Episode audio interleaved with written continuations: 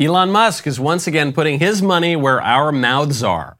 Elon has just announced that for the first time in the history of big tech, quote, if you were unfairly treated by your employer due to posting or liking something on this platform, we will fund your legal bill. No limit. Please let us know. The tweet, or Zeet, or X post, or whatever it, I don't whatever they're calling it now, it doesn't matter, came in response to reports that a NASCAR driver was suspended by his league for liking a meme that referenced George Floyd. We'll get to that story in just a moment. Elon's offer is welcome regardless of this particular story that caused it, because Elon is proving a hugely important point about free speech that the right has largely missed. The right misunderstands a lot about free speech. For at least a couple decades now, the right has defended free speech in the abstract without getting into the nitty gritty of substance. What exactly it is that we want to say. We pretended to be neutral, and this was always foolish because all societies have standards, and free speech in the abstract means nothing to people who have nothing to say. But Elon here is proving another important point, which is that free speech in the abstract, any kind of speech standard really, means nothing to people who have no power to enforce it. So we bleat on and on about the Constitution and the Bill of Rights and the free marketplace of ideas. And then the left censors us. And then we whine some more. And then what happens? The left censors us some more because the libs have the power to do it. This is why Elon is so great and revolutionary for the right. He doesn't just pull out his pocket constitution and explain how, you know, what Google is doing is actually very wrong. Because if you look here in paragraph three, Elon puts up $44 billion and a lot more to come, it would seem, to make sure that conservatives, at least, have a shot at saying the true, normal things that we want to say, both in principle and in practice without losing our livelihoods for it. I'm Michael Knowles. This is The Michael Knowles Show.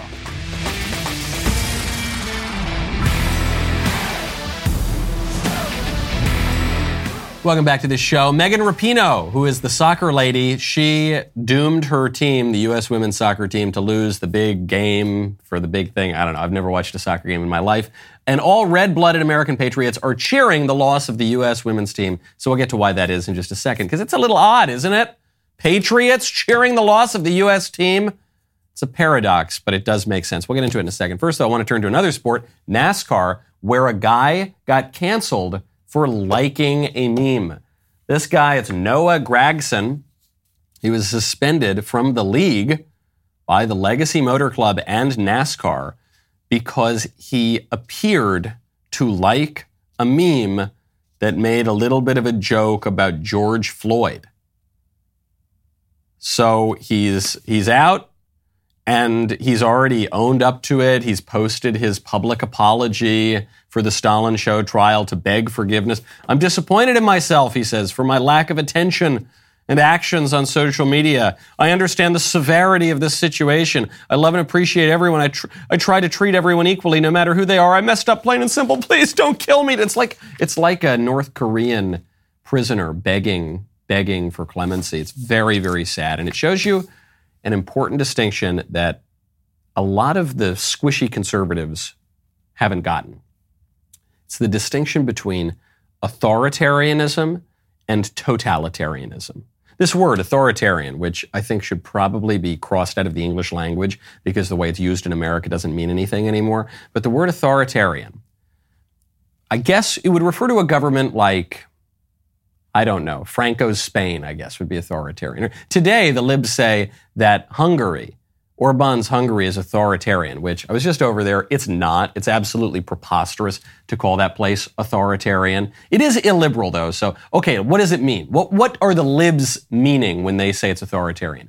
They mean that the government has clear standards, clear limits in certain well defined areas of law and society. So let's say, hey, no pride parades no weird curricula in the schools, no degenerate behavior on the streets. But what you want to do in your private life, we're not going to pay much attention to. That's what they say. They say, look, our government, our, our society, it's not going to be a liberal society. It's not going to be a progressive society. It's going to be a Christian society. Christianity is going to animate our public life. But the government will say this openly. They'll say, we're not talking about people's individual faith. You can pursue your individual faith as you see fit. We're not, we're not going to send in the purity police into your bedroom and into your living room to enforce your religious behaviors. We're just saying, as a political matter, the Christian view, the Christian morality, that's what's going to define our culture. The same thing John Adams said at the founding of America. Totalitarian is different. Totalitarian does not have very highly defined, narrow limits in which the, the government is saying, okay, this is going to be our standard. In totalitarian societies, it's everything. It's everything. Such that if you sitting on your couch accidentally linger too long on a meme on your private little app on your phone and you maybe you laugh a little too hard at it you're going to be canceled you're going to lose your livelihood maybe you'll be prosecuted you'll be ostracized you're out big big difference and the irony of it is that in our liberal western societies all the big lib societies of Europe and the United States we're told this is freedom oh we live in free you can do whatever you want we're not like those authoritarian societies out there in Eastern Europe, the authoritarian societies even further east. No, no, sir. We're liberal. People are much freer in supposedly authoritarian regimes than they are in the liberal West very often, because the liberal West, ironically, is totalitarian. Now, when you want to preserve a little something for yourself, especially as the political order gets crazy, you got to check out Birch Gold. Right now, text Knowles to 989898. We are now days away from the Durban Accords. Durban Accords could be the greatest threat to the US dollar's global dominance in the past 80 years. Why should you care? Since the turn of the century, the world's dollar supply grew 344%. Each dollar's purchasing power has declined 44%. Leaders around the world are questioning the value of owning an asset with unlimited supply and a steadily declining value. On August 22nd, BRICS nations, Brazil, Russia, India, China, and South Africa, are expected to announce the launch of a new international supercurrency fully backed by gold or other commodities. This is part of their long term plan to supplant the US dollar and is the cornerstone of the global financial system, which could lead to dire consequences such as higher prices on global imports and rising loan rates because the world is simply less willing to finance mortgages and infrastructure projects in the U.S. You can protect your IRA or 401k from the fallout by diversifying with gold from Birch Gold. Historically, gold has been a safe haven in times of high uncertainty, which is right now. How much more time does the dollar have? Protect your savings today. Birch Gold has an A-plus rating with the Better Business Bureau, thousands of happy customers. Text Knowles to 989898. Get your free info kit on gold. It'll be nice to have some gold to depend upon again as things collapse. Text Knowles, K-N-W-L-E-S, to 989898. Speaking of debate, in the free marketplace of ideas. Governor Gavin Newsom over there in California, Gomorrah by the Sea, has challenged Florida Governor Ron DeSantis to a debate. And Ron DeSantis accepts the challenge. You heard Gavin make the offer. Your answer is? Absolutely. I'm game. Let's get it done. Just tell me when and where. We'll do it.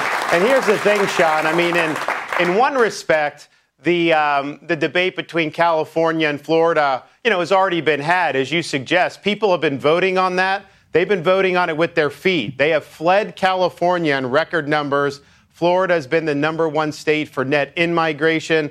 We have the number one ranked economy, number one now in education, crime rate at a 50 year low. But in another sense, this is the debate for the future of our country because you have people like Joe Biden. They would love to see the Californication of the United States. Biden may not even be the nominee. You could have Gavin Newsom. You could have Kamala Harris.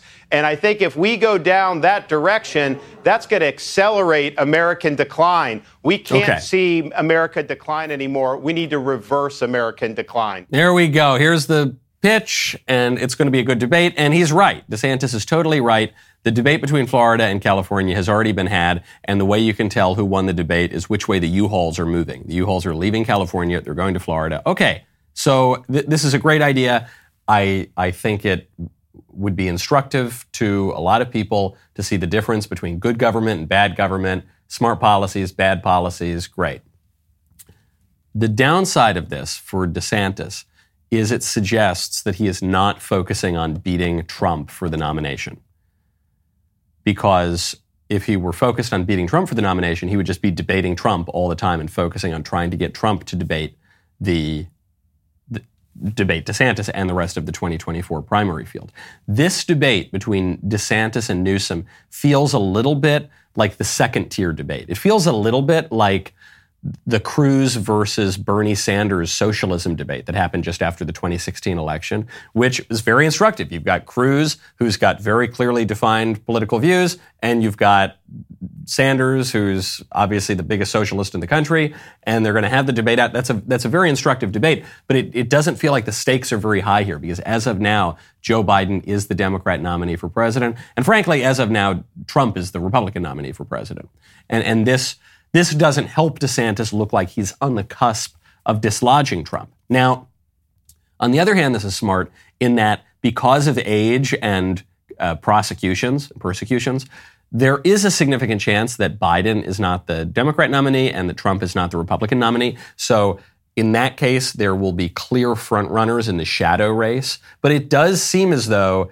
by accepting this debate, DeSantis is is accepting his second tier candidate status and then putting all of his chips on second tier.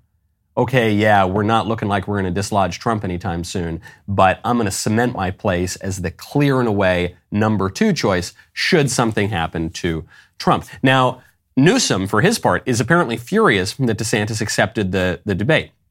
So he, he made all these stipulations. DeSantis agreed to pretty much all of them. And uh, even on some ridiculous ones, you know, DeSantis wants to put the debate off, or rather, Newsom wants to put the debate way, way into the future. DeSantis wants it to be relatively soon. But he says, okay, I'll accept the earliest date that Newsom has to offer, accept basically the format, the moderator. Newsom has all these, these stipulations that DeSantis is trying to accommodate. And then eh, Newsom comes back and he says, what a joke. This according to a Newsom spokesman. DeSantis' counterproposal is littered with crutches to hide his insecurity and ineptitude, swapping opening statements with a hype video, cutting down the time he needs to be on stage, adding cheat notes in a cheering section. Okay, that's pretty unfair. DeSantis did propose a, a, a video statement for each candidate rather than an opening statement, so okay, maybe they cave on that. Uh, cutting down the time they need to be on stage, well, okay, they can set the time, uh, whether it's an hour, whether it's three hours, you're going to get the point. They're both going to show up. And then adding cheat notes, it's perfectly ordinary to have notes on stage, but okay, maybe they lose that one too. And a cheering section. Well, the cheering section proposed by the DeSantis campaign was that there be a live audience and the, the audience be split 50 50. So it's not just that, yeah, you're going to flood the audience with DeSantis supporters. Newsom can get his own supporters too. The reason that Newsom hates that is because DeSantis has a clearly defined base within the GOP that would prefer DeSantis over Trump. Obviously, it's not the majority of the GOP right now where DeSantis would be the front runner, but there, there is a strong core of DeSantis supporters, at least enough to fill an auditorium. For Newsom, it's not quite the case because Newsom is technically not running for president yet, and he's not being all that aggressive against Biden. So his base a little unclear if he can really tap into those kinds of people. It, the other thing here that's good news for DeSantis is it shows Newsom thinks that DeSantis will be relatively strong in a debate. So it was a big bluff. DeSantis comes out of this looking really good if Newsom will not debate. Although, if the debate does happen, ironically, I think it will probably diminish DeSantis as a candidate because it's going to show that this guy's running for number two. Now, DeSantis doesn't want to run for number two, so he's getting more aggressive against Trump. Uh, according to a report from the New York Times, while DeSantis was just addressing a campaign event in Iowa, he came out finally and answered pretty clearly his view of what happened in the 2020 election. And his view is the election was not stolen. And DeSantis, along with a num- number of other GOP candidates, have kind of been dancing around this question because they don't want to irritate the base, but they also don't want to give Trump credit, but they also don't want to look like conspiracy theorists or whatever. So here's what DeSantis said. He said that the theories that were put out following the 2020 election did not prove to be true. And he said, it was not an election that was conducted the way I think that we want to, but that's different than saying Maduro stole votes or something like that. Those theories, you know, proved to be unsubstantiated. Okay. What's that mean? It means he's saying the election wasn't stolen. It wasn't even all that rigged. He's saying, well, it wasn't conducted the way we want it to be conducted. But that's, that's pretty mild language here. He's not, he's not even now saying it was a rigged election against Trump. And the reason that he's coming out and saying that is because if he says the election was rigged against Trump or the election was stolen by the Democrats from Trump, then it would seem that he should endorse Trump and say, yeah, Trump actually won. So the chief argument against Trump's nomination, which is that he can't win the election, that argument goes away, maybe. They could say at least, well, he, he won if it were a fair and square race, but they managed to steal it from him, and I won't let them steal it from me. But when you're talking about a, a candidate, De- DeSantis, just like all the other candidates, d- doesn't control the elections in Pennsylvania, in Arizona, in Georgia, in Michigan. Neither did Trump when he was president. So it, it's kind of, you can't really blame him for that. Then if you say, well, he really won fair and square, the argument for I, I'm much more electable than that guy is goes out the window. So he can't say that.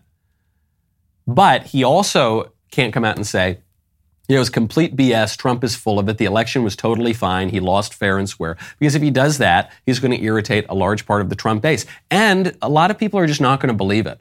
I don't know people who really believe that election was fair and square. And yes, I know there's shenanigans in every election, but there are shenanigans and there's shenanigans. Okay, there's shenanigans in that sometimes the unions bust some people out of district to vote more than once, and there's shenanigans like we're going to completely remake the electoral system to have widespread mail-in ballots in all the places that really count. We're going to take days and weeks to count the ballots, and we're going to violate the state constitution in some cases, and we're going to have pipes burst in the middle of the night. That's a that's a different level of shenanigans. Okay, so different that I think it's probably different not only in degree but in kind.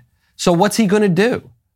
DeSantis is in this impossible spot. I'm not saying he's doing anything wrong or unwise as a candidate. It's just this was always the problem built in for a strong Republican governor running against Trump this time. The deck is just so politically stacked against a challenger. And part of the reason that nobody wanted to hear when I was saying it is that this is not like an ordinary open primary. Trump is running effectively as the incumbent because it's the first time since 1888 that we've seen a former president run for a non consecutive second term. And on top of that, Republican voters care deeply about election integrity. So does Ron DeSantis. That's why after the 2020 election, Ron DeSantis changed all those election rules to tighten it up because he saw what the Democrats did in 2020. So DeSantis signed into law widespread restrictions on absentee ballots on mail-in voting, limitations on the use of those ballot drop boxes, which were obviously rife with fraud, and he increased the identity requirements. So you might say, well, that, that's good news. That means DeSantis knows how to run the election. Yes, it does, but it also shows that he knows, just like the rest of the GOP knows, that the Democrats rigged the thing in 2020. Well, if the Democrats rigged the thing in 2020, then there's a shot that Trump isn't quite so unelectable as they're all saying, which seems to imply that people ought to rally around Trump. So it's this perfect knot there's really no move here that, and forget DeSantis, that any of the candidates can make against Trump that is going to, that's going to be a clean victory. Either way, you're going to be irritating some large part of the GOP base. And by the way, all these prosecutions, now the big prosecutions that they're talking about, all stem directly or indirectly from January 6th. Well, what happened on January 6th? We have a new novel theory of January 6th from Al Sharpton on MSNBC. One day, our children's children will read American history. And can you imagine our reading that James Madison or J- Thomas Jefferson tried to overthrow the government so they could stay in power? That's what we're looking at. We're looking at American history. Can you imagine that? Can you imagine if Thomas Jefferson tried to overthrow the government? Like if he did it by writing, I don't know, like a declaration, let's say where he declared, we're not going to recognize your government anymore. You know, let's say they had some other kind of They didn't have a, the government that we have now. Let's say they, I don't know, let's say they had like a king or something, right? And he wrote and said, we're, I'm going to overthrow your government.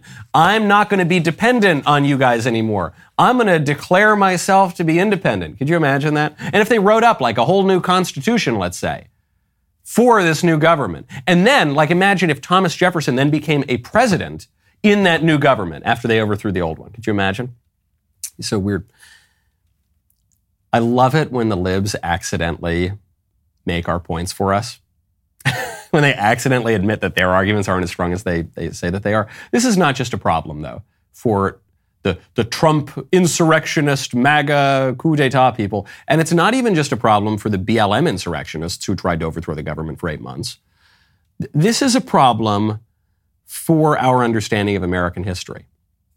Because we're told it's absolutely the worst, January 6th is the worst thing ever because you're not ever allowed to rebel against your government. Because this is America, a country that was founded in a very famous, probably the most famous ever rebellion against a government. How do we make sense of that? We'll get, we'll get to that one second. When you want to make sense of a whole lot of questions in the country, though, you got to check out PragerU. Right now, go to prageru.com slash club five. Our country might be headed in the wrong direction, but PragerU videos could help save the future of America. PragerU makes educational pro-American content that has been changing people's minds for over a decade. Their impact is pivotal in these times. Our friends at PragerU are reaching millions of people with their educational videos. They have a long way to go. You can help PragerU reach thousands more people by joining Club 5 for just 5 bucks or more per month. Go to prageru.com slash club 5 now to join. Your gift will ensure that PragerU has the support it needs to be here for the long haul. What are you waiting for? Join a movement with thousands of fellow patriots in the fight to save America. You'll receive a free PragerU bumper sticker plus an ebook of scripts from PragerU's 5-minute videos when you join Club 5 today. That is prageru.com slash club 5 C-L-U-B number five today. There's all sorts of great content at PragerU. I've been in a ton of five minute videos. Obviously, I host the book club over at PragerU. Uh, there's, there's really great educational content for everybody. PragerU.com slash club five today. The greatest interview show on the internet, yes or no, is back with an all new episode. This time, Candace Owens is on the hot seat, sipping drinks. Was Princess Diana's death a little bit sus? Have either of us cried in the past year? Find out Candace's answers in our episode. Check out this teaser. Men who don't work out are like women who cry on TikTok after their pet bunny dies. It's disordered, weak, and hard to look at. That's just funny.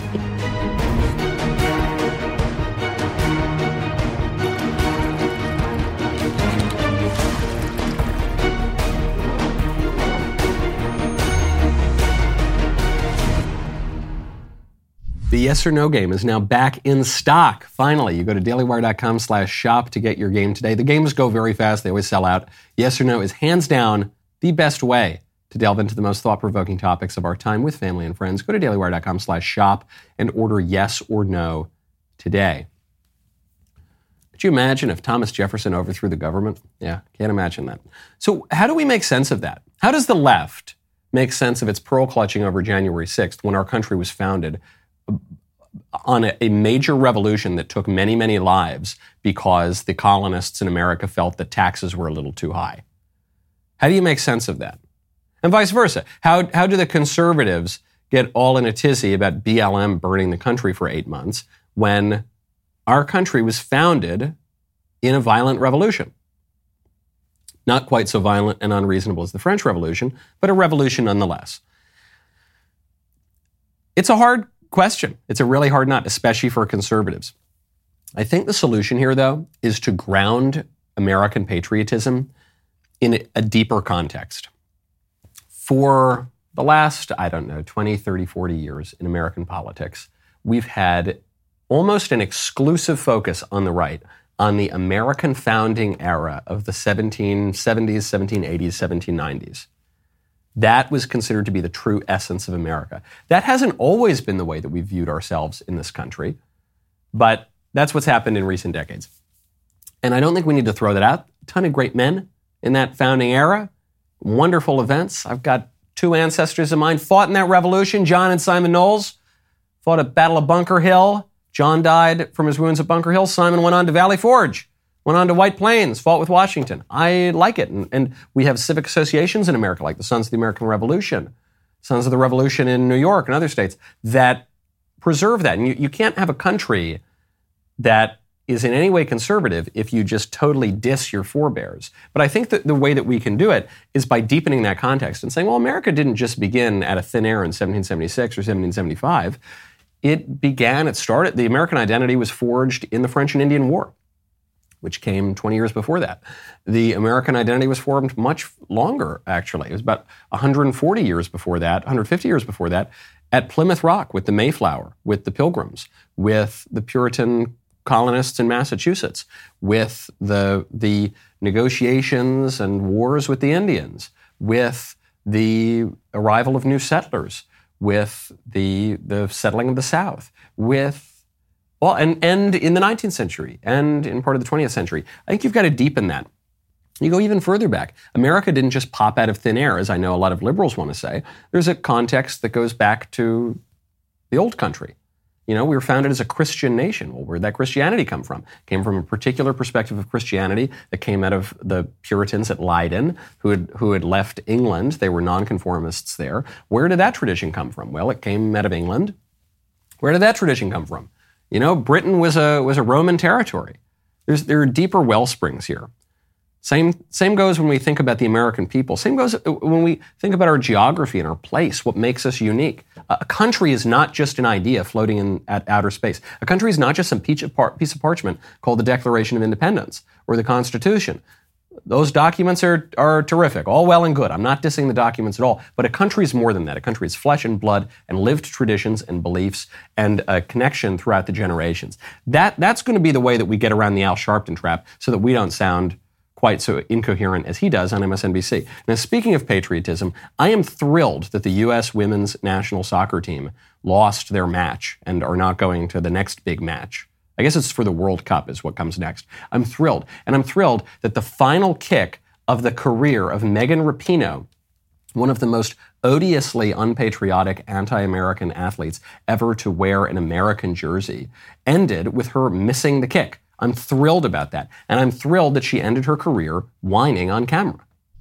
Yeah, I thought we played really well. Um, I thought we played really well. I'm so happy for us that we went out like that. Um, Can you put a pause there, please? the Hold on. Before we, we'll keep going for a second, but this is just such a liberal woman thing. This is such a liberal white lady thing where she says, "Oh, I'm so proud of us. We did so well. We were we're so good. We're just so we're the best ever. I'm so proud that we lost. I'm so proud that I totally blew it at the end. Why? Why are you? Pr- it's okay. You don't need to be beating yourself up over it. You don't need to be flagellating yourself. But you lost, lady. Don't be proud of that. You didn't play that well. That's the problem. If you'd played better, you would have won the game and gone on. I, th- I think, man, growing up in the 90s, I'm watching the New York Yankees. Paul O'Neill, heart and soul of the New York Yankees in the 90s. This is got one of the great baseball players of his era. Paul O'Neill, if he would, let's say, you know, fly ball to the outfield and he only got one RBI instead of two RBIs there, you know, and he he did, and you know the guy catches the ball, whatever. Paul O'Neill would rip the telephone out of the dugout wall. He would knock over the Gatorade cooler. He'd scream and yell and throw his bat on there. He just he was so furious. He took any loss or failure of performance so personally. And this lady who completely blows it and loses it for the team, she- I- I'm so proud. We're so great.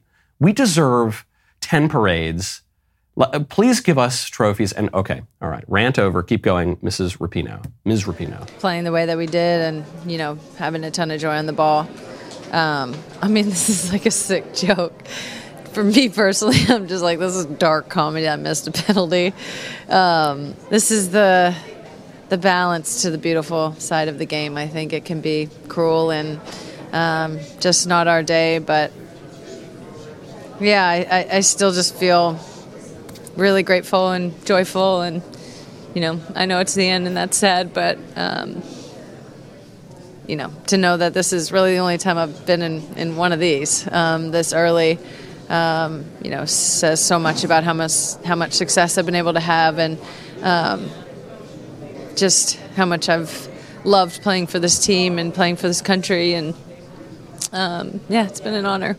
There we go. So then she cracks. I'm really proud. We did great. I'm awesome. I'm the greatest ever. I'm so, but I blew it. It's so dark.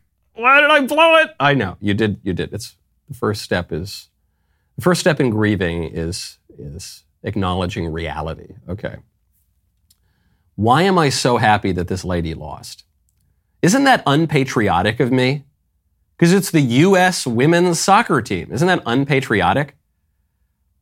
Well, it would be, except the team is very unpatriotic. I know that's a paradox, but a paradox is not just uh, an incoherence or a contradiction. It's an apparent contradiction that can reveal a deeper truth when you work it out. And, and when you work it out here, you see that the team that is supposed to represent the United States consistently undermines the United States, protests the national anthem, the Star Spangled Banner, the symbol of the whole country, is actively anti patriotic. And so it is, you, you, cannot say that patriotism requires us to applaud the people who are deeply unpatriotic. You, that would undermine it. It reminds me of a line from Chesterton. Chesterton said, There is a thought that stops thought, and that is the only thought that ought to be stopped. There is, there is a patriotism that undermines patriotism, and that kind of pseudo patriotism really ought to be stopped. As far as I'm concerned, the U.S. women's soccer team could just be abolished. Cancel it. I don't know. Maybe there are some patriotic people on the team. It's too bad that the loudest mouth on the team, Megan Rapinoe, has so consistently attacked our country, but just abolish it. What is the point of the U.S. women's soccer team? It's not to kick a ball around. It's not to make Megan Rapinoe feel good. It's to represent the United States, to bring glory to our country. That's the point of the team. So if they're, if they're actively undermining that, then they have no purpose. And if the salt loses its savor, then it's good for nothing and ought to be trodden underfoot, okay? Maybe now that this lady's gone and can go off into the sunset, maybe the team will remember what their job is and they can salute the flag and stop being so deeply unpatriotic. But until then, get rid of it. I mean, this is a big, big political problem because you've got huge swaths of America that hate the country and that hate traditional notions of patriotism. And in as much as they love the country, they love the country because they say the country stands for, I don't know, LGBT rights. That's, that's the deepest meaning of America. Who, the, people who really believe that the rainbow flag is our national standard or ought to be, who would be much more likely to salute the rainbow flag than to salute the American flag. Then you got the other more than half of the country that still believes in the red, white, and blue and doesn't believe in all the craziness that Rapinoe and the libs do. But that's a big problem because it, if you don't have shared beliefs, if you don't have shared sacred objects, if you don't have shared language, if you don't have shared behavior, if you don't have any shared culture, then you don't have a country. Doesn't matter which team is representing your country. You don't have one to be represented in the first place. So, on this point of patriotism, I've had this question in recent days, which is why some people on the right have exalted a British pimp. Why parts of the Christian conservative American right have exalted a British Muslim pimp who seduced women and played with their emotions to turn them into prostitutes so that he could steal most of the money. How that became, I'm talking, of course, of Andrew Tate. And so my friend Zuby tweets out, what got me thinking about this, my friend Zuby tweets out, Andrew Tate has positively impacted the lives of millions of young men objectively. If you can do better, then do better. I am doing my best with my platform, talents, and influence. The pearl clutching and finger wagging is tedious and disingenuous. I guess my question to Zuby's declaration here is Has he? Has Andrew Tate positively impacted the lives of millions of young men? How?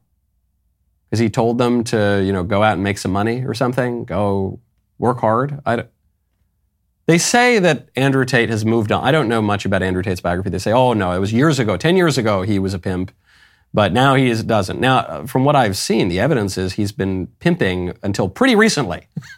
they, they, say, well, the charges in Romania they have nothing to do with him being a big pimp and seducing these women and selling their flesh. And I say, well, I don't know. Looks to me like the charges have quite a lot to do with that. Uh, but let's say, let's say even he was doing this until a few years ago, two years ago, I don't know, whenever it was.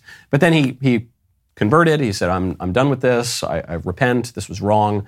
Okay, well, then maybe like chill for a little while. You know, if you've been doing something that is egregiously evil and scandalous and very destructive to people, not just people's bodies, but souls for years and years and years, and you've enriched yourself on that, then maybe you ought to take a moment process your supposedly major change of heart, maybe make some reparation, try to make some reparation with some of those ill-gotten gains, and then maybe come back in a few years and explain you know, how you've seen the light. I haven't seen Andrew Tate do any of that. So what does Zuby mean? I don't know. I, admittedly, I don't know Andrew Tate. I don't think he's the worst guy in the world, but he's a degenerate. For everything I've seen about this guy is that he's a total degenerate. And if he's repented, great. But I haven't. You got to like take a pause there, man. So what is what is it that he's done? Obviously, Zuby's not saying it's good that he's a big pimp, that that's helped women's lives. So what is it? And then it, it got. I, th- I think it got to the point that I understood, which is Andrew Tate is an internet self-help guru. And he's not just one who dispenses good advice for free. He charges people or has charged people to be part of his fake kind of academy. He says, "Give me a bunch of money and I'll teach you how to be a big player and, you know, I'll teach you how to be really rich and powerful and pick up women and all this stuff." So he's at best, I think, an internet self-help guru scam artist, which is not much better than being a pimp. And as a public matter, it's probably worse. This, this is the, and, and it's not just Andrew Tate. I, I know I'm beating up on Andrew Tate here. There, there are so many of these guys, and so many of these online guru, scammy artist type people are either useless. They might sincerely believe they're helping, but they're not, or they're frauds. They're just deceiving people to get money to pretend they're selling. But it's this stuff is always snake oil, and the reason it's always snake oil is there is there is one way to improve yourself, and the way to improve yourself there's a natural component and a supernatural component. The natural component is to practice virtues and to stop practicing vice. And the supernatural component is to accept the grace of God and your Lord and Savior who took on flesh and dwelt among us. That's it. That's the, the only self-help book you will ever need is the Bible and the books that have come out of the Bible and the religious tradition that compiled the Bible and remains the bride of Christ, the living God. That, that's it. That's the self help. And all these other guys who try to do it, who try to divorce God from goodness, who try to divorce religion and morality from self improvement, they're always going to leave you high and dry. This is why it is the, I mean, my, my most miserable friends in New York and LA are the ones who have read the most self help books. I just don't see it, man. How does that positively impact the lives of millions of people? Oh, see. It's kind of weird. Now, are you planning to send your kid off to college this year? Well, listen. I've been on many campuses. I've seen firsthand how woke ideology has infiltrated and polluted these once great universities. Give your kids a fighting chance by sending them off with Jeremy's razors. Right now, get up to 20% off select razor and men's care bundles, like the shampoo, body wash, and conditioner, all paraben free, sulfate free, woke free, and made in the USA. And Get him a Precision 5 razor with welded steel blades and a flip back trimmer that will groom his face, not his worldview.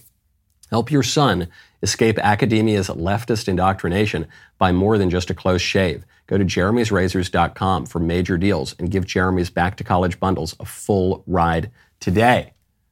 My favorite comment on Friday is from Skyhawk4526 who says, I'm trying to figure out which is more absurd. Mia Khalifa trying to give women marriage advice or Antony Blinken lecturing the world about the wrongfulness of political prisoners. Great point. You're referring, of course, to the world's two oldest professions, which Ronald Reagan pointed out bear a striking similarity to the two of them politics and uh, prostitution. I don't, I, don't, I, don't, I don't know if I had to spell it out for you. You know, sometimes it's confusing to figure out which is which. Speaking of weird sex stuff, former Democrat mayor was just caught with child pornography. This is Patrick Wojahn. He's the Democrat ex mayor of College Park, Maryland. He pled guilty to 140 counts of child porn possession and distribution in a deal that stipulates the former politician serve three decades in prison. Uh, I could very easily make jokes about the Democrats all being pedos and how I could point out that maybe this it, this is more pronounced on the left, and I, I suspect it is. But I don't want to be a hack. Okay, so I'm going to observe. Yes, yeah, sometimes right wingers get caught in weird sex stuff, including in, in this, which is about as egregious as it could possibly be child pornography, child exploitation. And it's not just the atheists, sometimes it's religious people. And it's not just the politicians, sometimes it's, I don't know, people throughout all of society. Okay, it's very pervasive. My main takeaway from this issue is I strongly suspect that this problem is much more widespread than people want to admit. And I had that hunch, so I just Googled it. I said, What is the prevalence of child pornography? One of the first results that come up is from a group called the Demand Project. Here's what it says Child porn is one of the fastest growing crimes in the US. Nationally, there's a 2,500% increase in arrests in the past 10 years. That's according to the FBI. The National Center for Missing and Exploited Children reviewed 17.3 million images and videos of child porn in 2011. That is four times more. It's an insane number, but for our purposes, what matters is it's four times more than they reviewed in 2007. So in the span of four years, you get four times more child porn. Uh, what psychologists have learned, apparently, is that when someone becomes addicted to child pornography, they progress to younger and younger children and more sadistic and extreme cases of, of this stuff, which of course makes sense because that's how all pornography works, because that's how all addiction works. It's, you start out with a little puff on the devil's lettuce, and pretty soon you're smoking, you know, the, uh, the hunter rocks out of a glass tube on Skid Row. These that you, you either break addictions and bad habits or they get more and more extreme. Uh, 2006, this is all according to the Demand Project. I assume there are many other sources on this. It's literally the first thing I clicked on. 2006, U.S. attorneys handled 82.8% more child porn cases than they had in 1994. Huge increase, obviously. An estimated 50,000 50, people in the United States are believed to, quote, be consistently trading illegal images involving children at any one time. At any one time, 50,000 people consistently dealing in this stuff. And furthermore, 63% of teens said they know how to hide what they do online from their parents. So a lot more, those are just the bullet points that jumped out at me, which tells me, yes, this guy, this Democrat mayor of College Park, man, I, he has got into some dark stuff and doesn't exonerate him in any way. And, um, but I don't want to especially knock him because this is also obviously a political problem. It's not just the cultural, well, we've got to rout the bad guys out. There's obviously a, a political problem here. How do you explain those numbers increasing? Uh, we've talked about this with other ideologies that we're not allowed to mention on big tech, certain identity ideologies that have exploded in recent years, three times the rate of identification with certain sexual ideologies in, in recent years. You say, okay, well, that can't just be an individual problem. That can't, unless, uh, it can't even just be an environmental problem unless there's something in the water turning the frickin' frogs gay. That's obviously got to be a pervasive cultural and political problem. It's a technological problem. Why did the numbers spike from the 90s to the 2000s? Do you think it has something to do with the internet coming around? Yeah, obviously. How could you fix this then? You could shame these people. Yeah, good. You could, I don't know, I don't know how you shame them more. It's already the most shameful thing you could possibly imagine. I think you need to regulate this stuff. And you say, well, the child pornography is already regulated. Yeah, but the internet largely isn't, and pornography generally isn't at all. It's not regulated at all. The, the American people have tried to regulate it on multiple occasions, Republicans and Democrats. Child Online Protection Act and the Communications Decency Act in the 90s and early 2000s passed with majorities and signed into law by a Democrat president. Then liberal judges shoot it down. So now you've got to the point where the, the porn stuff is basically unregulated. Well, if you if you only focus on this most egregious, horrific version of porn, you're probably not going to catch it. The numbers are going to keep growing. If you, however, cut off the main supply of people who get into the funnel, where eventually I guess it could lead to this stuff, I think you're going to have much more success. And what's going to be required there is a less liberal view of porn and speech even. I don't think obscenity is speech. But you're, not, you're going to have to have a, a, more illiberal view and say, no, you're just not allowed to look at this stuff. And it's going to choke off the industry. And big porn is terrified of this. This is why big porn just, we'll get to the story tomorrow. This is going to be my little tease for tomorrow. Big porn, uh, Pornhub, and its parent company MindGeek just cut off Arkansas. This is just the latest state to be cut off from this porn website because Arkansas insists on verifying people's ages. And big porn is so afraid of age verification that they would rather shut off their service in that state than comply with the law. What does that tell you? It tells you they're trying to hook people when they're very young, just like any drug peddler on the street. and they know that children, that minors are very important to the way the whole business operates. So you're not going to, you're not going to, this is my somewhat vindication of Andrew Tate, or not really, I'm just trying to be a little softer on him. You're not going to stop this problem by just going after the random mayor in College Park, Maryland. You're not going to stop this problem by getting some low level webcam pimp like Andrew Tate. You're going to stop this problem by arresting and imprisoning the CEO of MindGeek, the owners of the, the biggest porn companies in the world, and shutting off the service. That's how you're going to get serious about it. As long as we don't do that, as long as we pretend there's some civil right to look at smut or something, the problem is only going to get worse, and those numbers are going to continue to explode by multiples and orders of magnitude. Now, today, my friends, is Music Monday. Rest of the show continues now. You do not want to miss it. Become a member. Use code Knowles, K-N-W-L-E-S, at checkout for two months free on all annual plans.